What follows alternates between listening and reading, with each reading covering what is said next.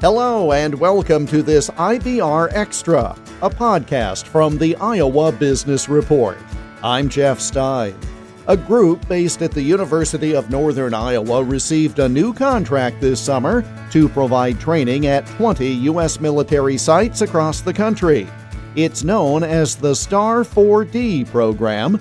Chris Lampe is program manager and he told us more in the 87th edition of our program, which aired during the final weekend of August 2021. STAR 4D stands for the Spray Technique Analysis and Research for Defense.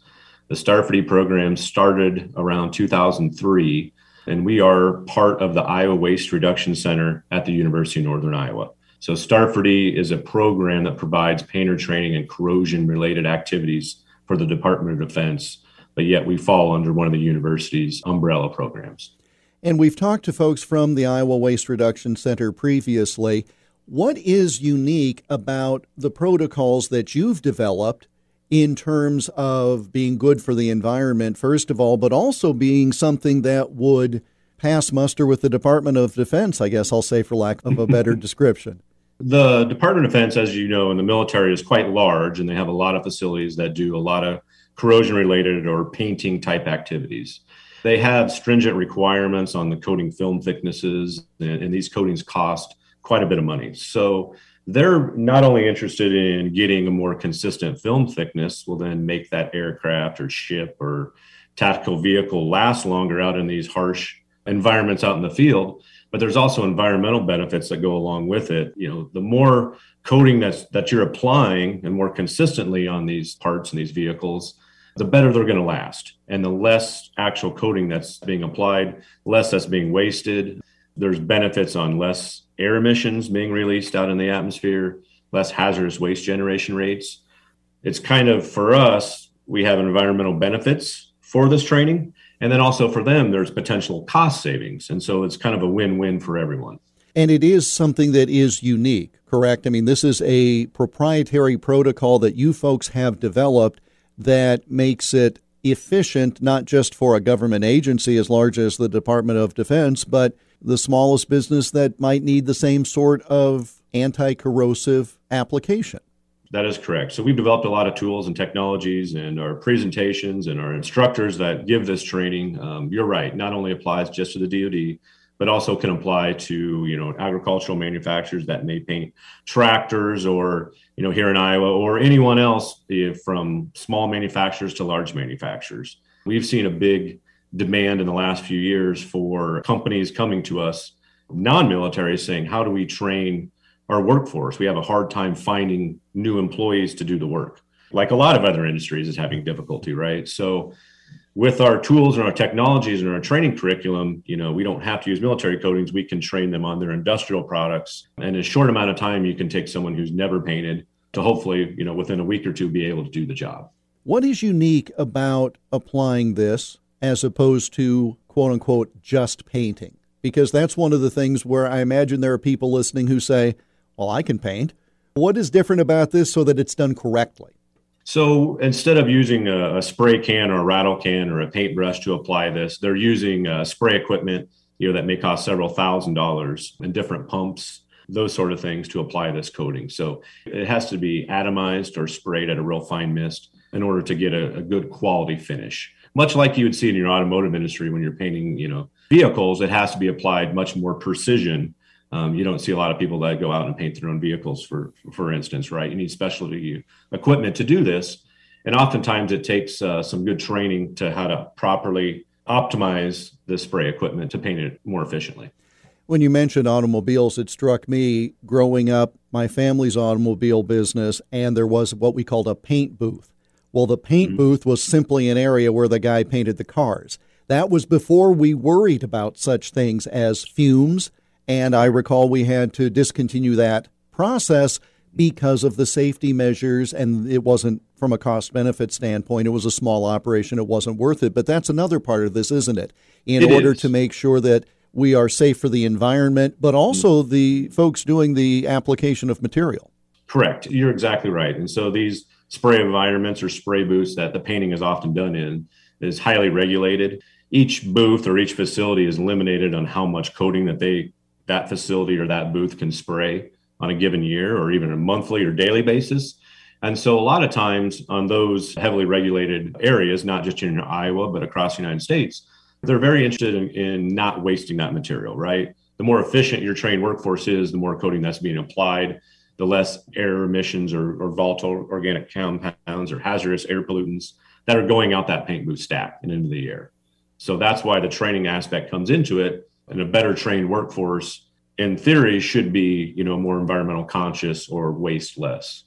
Now, there's a new contract, which is one of the reasons why we remembered to talk to you about this program. There's a new federal contract, and it means your team is going to be doing training on the road quite a bit.